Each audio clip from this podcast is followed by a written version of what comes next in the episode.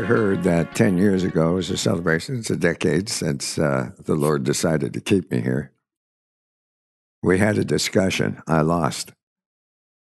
I learned a long time ago, after coming out of religion, don't try and plan your faith.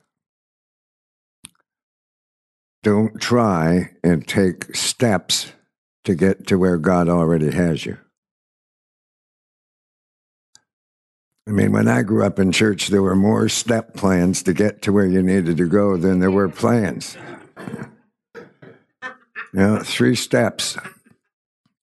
Three steps to grace, seven steps to mercy, and one step to hell.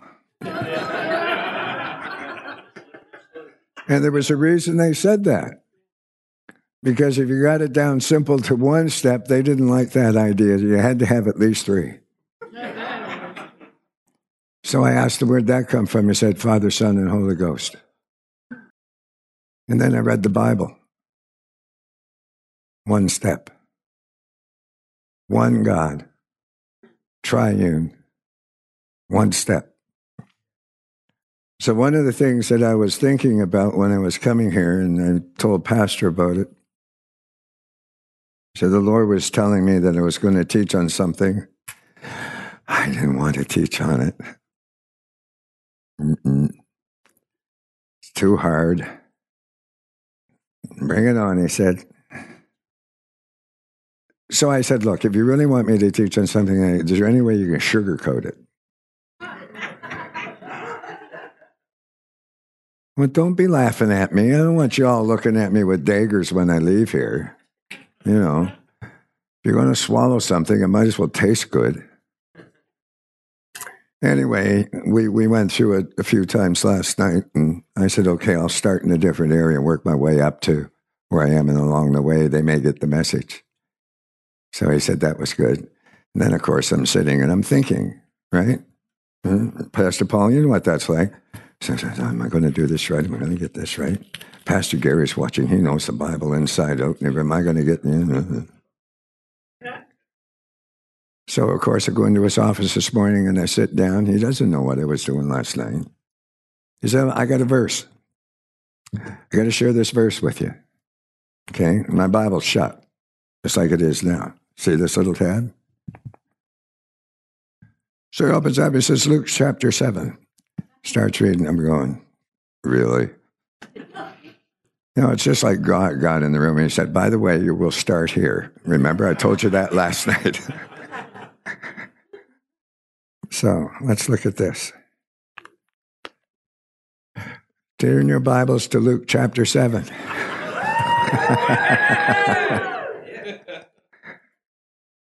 and we're going to find out. It's like Pastor Gary said, there are only two people in the whole Bible where the Lord Jesus Christ said, You have great faith.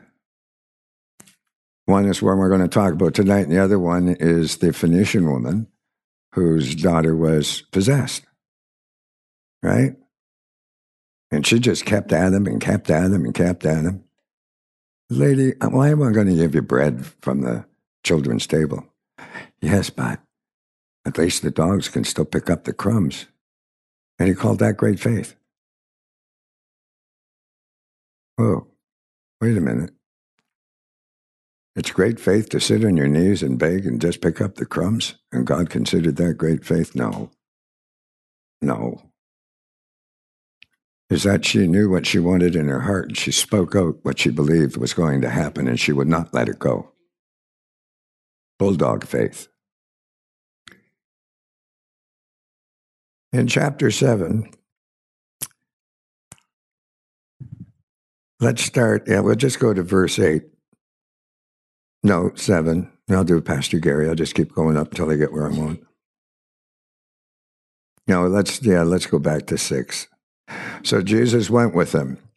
When he was not far from the house, the centurion sent friends to him, saying, Lord, do not trouble yourself, for I am not worthy to have you come under my roof. Likewise, I do not think myself worthy to come to you, but say the word, and my servant will be healed but say the mm, Amazing, isn't it? Say the word. One step. Say the word, and my servant will be healed. For I myself am a man placed under authority. I am a man placed under authority. Remember that? Having soldiers under me, I say to one, Go, and to the other, Go, and to another, Come, and he comes, and to my servant, Do this, and he does it.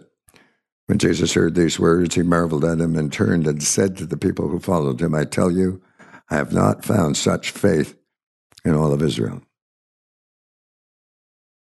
One step. One step. The word. Out of here. Not out of here. Not out of here. Out of your mouth. Out of your mouth. All right. Slow down, Bob. Slow down. All right. Now I want to mix one little aspect into this, which will help too. So go back to Matthew chapter 5 to the Beatitudes. Matthew chapter 5.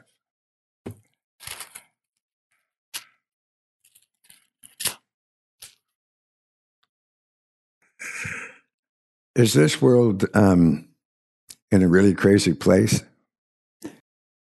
Right? I bet you if you took five psychiatrists and put them in a room and labeled to them all the difficulties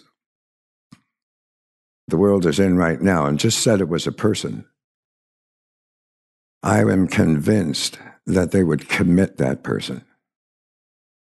You know, I'm convinced they would commit that person.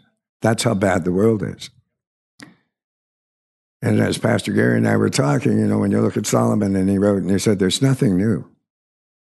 There's nothing new under the sun. What was will be will, you know, it's always there. So we he's been dealing with that. We've been dealing with that since Noah. Okay? God tried one solution and realized he didn't want to do that anymore. It was his creation, and he decided, okay, I'm going to save some. And we're going to start off with this. I'll never do it to you again. That's no way covenant. Remember, I told you to remember one word in the centurion, not the word that he spoke. There was another word. Remember what that word was? Thank you. So I got the Bible students down front. Authority. And what did the centurion say? I am a man. Okay that world is bad, who's to inherit it? The who? The meek. So, in order to have great faith, you need to know you have authority, right? You need to know you have to speak it, right? But God put another thing in place. He said, now you have to be meek. Right? Okay, you got to get rid of the religious meek. Okay, the religious meek. I can get a lot lower and I can squirm like a worm, but that won't help. a truly meek Christian is this. If you study it out in the Greek, it talks about a very confident, strong person who is not concerned about your opinion. I don't even concern myself with what you think of me. I am not concerned with what you think you know about the Bible and have all the compunction to come and tell me how wrong I am or where I should go or what I should do. I'm going to look at you in the true manner of a meek person under the classic Greek. I am so confident in my love of God and His love for me and His word, I'm going to smile at you. I'm not even going to get upset with you. And I'm going to ask to pray with you when you leave. Isn't that wonderful? That's a truly meek person. That's walking in love and grace. So now we have some components for what we are to do in these last days. Number one is to be meek. That meekness means you get in your scriptures, you get in the Bible, you come to church, you make every meeting, you get together and you unite in the love of God and you grow in faith. And you do not get concerned with anyone else's opinion. I am so glad when I came to this church, I didn't have too many opinionated people coming to me to tell me how well I was not doing. it was years later that I found out my senior pastor went, Oh, dear, what are we going to do with him? And I'm so happy the Lord answered him. Nothing, that's my job. and he let me grow up. He let me make mistakes. He let me fall down. A few times he knocked me down. It's all right. You're allowed to do that. If you really want to grow in your faith, if you want to be a truly meek person, then there's another aspect that goes with me that's called humility. Now, unlike meekness, humility means I put my pride away. I not only put my pride away, but I put away what I think I know. I was pretty bold when I walked in here, man. I knew the rubrics and the prayer book really, really well. I knew exactly how long the pastor was allowed to say one prayer. I knew how long he was allowed to say the sinner's prayer. I knew how long it was going to take for him to get communion ready. And if he got behind, I would tug on his place just to remind him, you're, you're, you're, you're going too slow. Speed it up. Hey, come on. We did a 7.30, a 9.15, an 11, and a 4 o'clock service in one day. Lick them, kick them, and stick them. But that's not what this is about. And in the very last days, you are the people that are supposed to inherit the earth, not me, and not him. Our job, Pastor Paul, Pastor Gary, Pastor Nancy, Pastor Diane, and Pastor Shirley, is to equip you to do the work of the ministry. And believe me, folks, that is not easy. It's not easy. And it really gets hard when you have people who do not understand what a true meek Christian is. They're confident in the word and the knowledge of the Lord Jesus Christ, the power of the Holy Spirit, and they are confident in their family. You're confident in your family. You have a father and a mother. You have older brothers and sisters. They're called elders and your pastors work together as a family unit to prepare you to do the work of the ministry. You need to be meek. And the reason I go to the Beatitudes to do it is if you truly read the Beatitudes correctly, Jesus, at the very beginning of his ministry, is laying out the actual characteristics of a follower of him. Those are the characteristics that we are to grow into as he, what? Teaches for three years.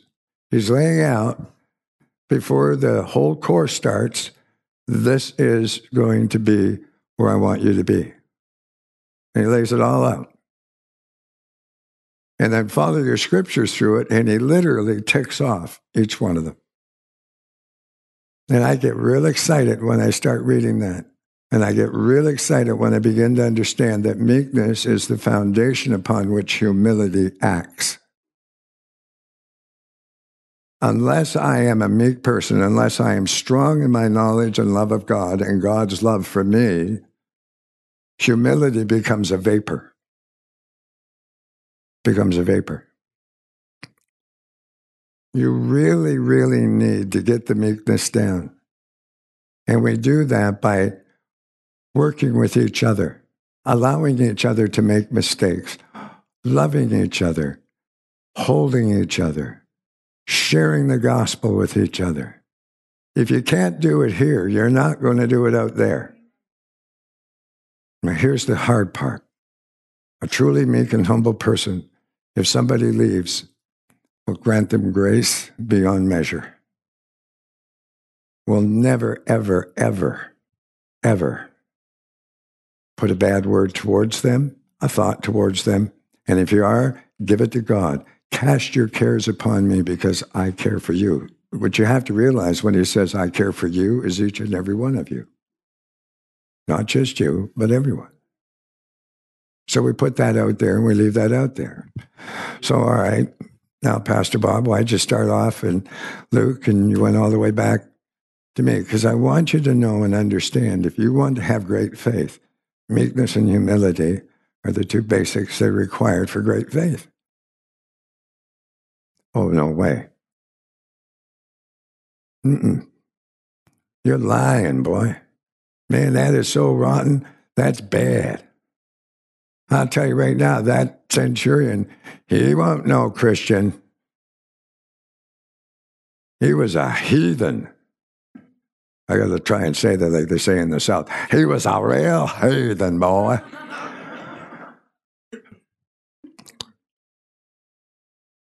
Yeah, he was. But what did he have? He was meek. He knew who he was. He knew the authority he had. He knew what he was about. He had those qualities already. And by the way, if you truly understand being in the military, you got to be humble because if you ain't, you're going in the brig. All right? Don't you be telling no gunny sergeant. And by the way, if I, I, I wish the doc was standing right here beside me, because you're going, yeah, boy, come on. Doc Barkley's the same way. I love I love his ministry. It's straight in your face. It's no, no, no. I haven't got time for all the frills. He would say it right off the bat. A good military man is extremely humble because he's willing to learn, knowing his very life depends on it. Well, guess what? Your very life depends on your humility your willingness to learn, even if you think you're right and you know you're right. Put it down, leave it down, listen to the person. It might surprise you that they know more than you do. It also might surprise you that they will give you something in a way that you had never considered before that's going to give you even greater depth to the knowledge you already have.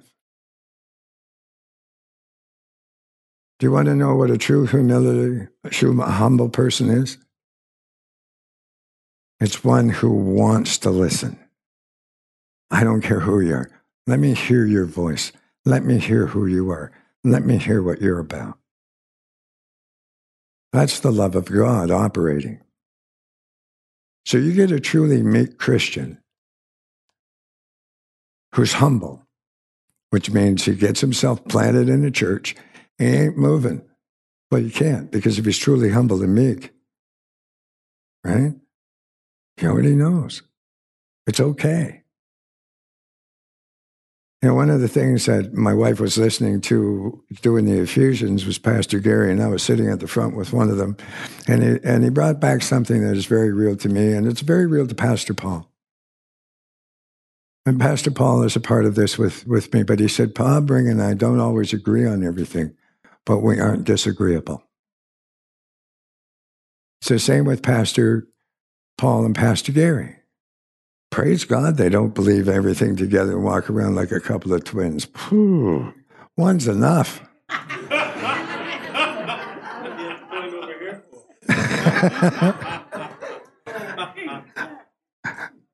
I love you, Pastor.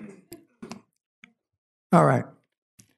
So you get a military guy who's humble and meek. You're military people being humble and meek. Now you want to find out, all right, so this centurion, I mean, this heathen, humble and meek, but he had authority. And he knew what that authority was, and he knew how to use that authority. Well, let me give you a little secret here. And if you need to and you want to, jot it down, check it out later. But go to 1 John chapter 4, verse 17 in the last half, and it's my favorite verse, right after Proverbs 3, 5, and 6. As he is, so am I. Put it that way. Don't go so are we, because I kind of, you know. With Pastor Gary and I, it's a real bad thing we do the we because that automatically goes to our associate. Right? we will get this done. So am I. The same power that raised Jesus from the dead and seated him at the right hand of God is the same power that raised you and I the day we took Jesus into our heart. That same power, that same authority is in each and every one of you. Get it through your heads. You know your word. Stand on your word. You're not going to be moved from your word, but you're going to be sweet, meek. I knew, I, knew she'd laugh at that one. She's meek, except if you rile her a bit. No, she's a sweet lady, Marie. So there's that. The other part is I don't care who you are. If you have something you want to share with me, come to me. I'm going to listen. And I mean, I'm going to listen. And if I don't agree with you, we're not going to have an argument. We'll have a discussion, a nice one, over a cup of tea or a Starbucks or something. Those two qualities. Now, you want great faith? This is where it gets so simple. It would take a man to foul it up. I'm speaking from experience. If you take a look and I'm not going to pick any one scripture, but let's go back to Luke 7. Go back to Luke 7. The faith that he talked about was great faith. So we have the word faith. In the Greek, the word faith is pistis. It's a noun, it's a descriptor. But also, have you ever noticed? How many of you have noticed this? I can intermix faith and belief. I could intermix them. Do you want to know why you can? In the Greek, the noun is pistis. In that's for faith. Believing is pisteos. Pistis is the noun. The action is pisteos, belief. All right? So when Jesus was talking and he intermixed the discussions he was having with faith and believing, he was actually saying something that in the Greek is, is, is it, how do I put this? It's, it's so commonplace, so commonplace, you don't even think about it. Like, yeah, man, that's right. You know, you know right on. Pistis and pisteos, when used in conjunction in the Greek through any text where they're interchangeable, is because they are so very, very close. So you have the noun and then you have the action right on top of it. All right? What that is actually saying, if you read it right out in the Greek, and I won't go into it today because it takes almost a half hour to go through but trust me, you can do that kind of a research for yourself. It's, it's available for you online. What it's actually saying is, I don't need anything else because I'm going to take you at your word. That's it. I don't need to have you sign anything. I don't need you to cut your hand and have some blood and wrap ourselves together and become blood brothers. I don't need a covenant. I don't need anything else other than the fact I know you have authority. So you speak it, and that's it. I trust you. I take you at your word. And what is happening here is that he had authority. He didn't require Jesus to come into his home. He didn't require anointing of oil. He didn't require laying on of hands. In actual fact, if you really want to think about it, this was the first. This was the first form of prayer. Anybody tell me what that form of prayer would be? They both came into agreement. Prayer of agreement. He took him at his word, and he said, All you do is say it. All you got to do is say it, and I'm agreeing with you that it's going to be done. Why? Because I'm a man under authority. I know the authority that I'm under. So should you people know the authority that you're under. You have the authority. Jesus got you all the power. You're seated at the right hand of God. Now have faith in the word. This is all you need. This will heal you. It'll get rid of cancer. It'll get you and raise you up. It'll put you before kings and give you the answers and the wisdom. And guess what? You don't have to walk in with it. Open and remember where the where it's at. Get it in you. Get it in you. And God will bring it up when He needs it. You need to become a walking library, so filled with the Word of God that you have absolutely no doubt, no fear about what's coming down the road or where you're going to be going. You just walk in and there you go and wait. And like what Pastor said, I've learned not to react. I have too. I used to. well, here's what's happening, you know, Pastor. Blah blah blah blah blah. You know, just about, I might as well just take the Bible, throw it at him and say, Can't you read? I want to let him know where verses he was missing and everything else. I didn't even listen to him. Humility will make us listen. Meekness will give us the confidence to listen to things we don't think we need to hear. Those two working together are the twins that work with faith and believing. You want great faith? That's all they need. It's all Jesus wants. Oh, I got to go pray about it. Oh, I got to fast. Well, Jesus said, you know, it won't come out without fasting and prayer. Yeah, he did. Read it in the context. Give up your lifestyle for his. Fast. Pray. I know whose I am. I know the authority I have. I know the power I have. So now the Christian that's standing on the side of the road realizes I'm just going to speak God's word and it's all going to happen. That's great faith. That's great faith. It's that simple. I say God's word from a standpoint, I know that I know that I know. And I know I have the authority and the power to do it. There's great faith. That simple. And what do we do? Well, you need to have seven steps to get to great faith. Get on your knees for 30 days. Pray in the Holy Ghost an hour every day.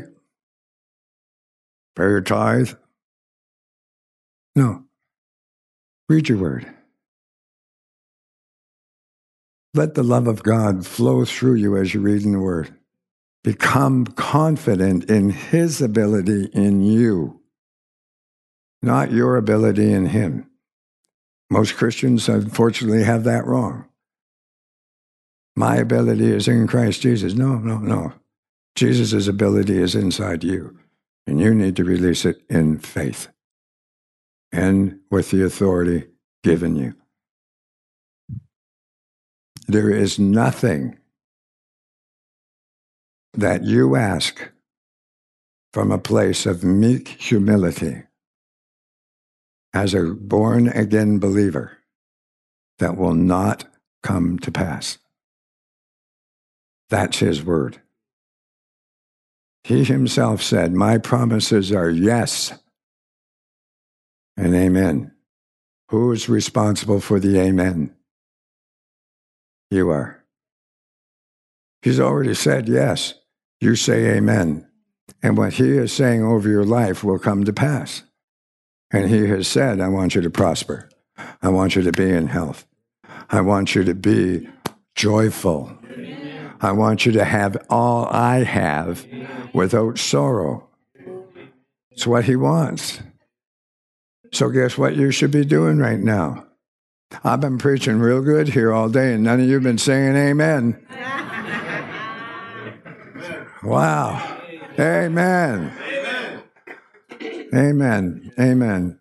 And remember, you know, if, if you're you're always looking for examples through the Bible and stuff, remember what Mary did. 16 years old. Some angel, big one, shows up and said, By the way, you're going to be pregnant. Now, she's a good Jewish girl. Come on, she came from a good Jewish family. What do you mean I'm going to be pregnant? Really, I haven't been with anybody, honest. and I almost see her going, eh, I didn't do anything. But she, she also knew, and she was humble. She listened. She gave it some thought and realized who it was and said, and this is where her great faith came in. Out of her mouth, out of her mouth, she said, Let it be unto me as you have said. That is a full amen. Amen in the Hebrew means so be it. Right? You receive it? So be it. Okay. Well, I did go down too hard. I go down all right? We hope this message has encouraged you in your relationship with the Lord. For more information and ministry resources, we invite you to visit our website at www.newcovenantchurch.ca. We look forward to you joining us next time as we continue to live victoriously.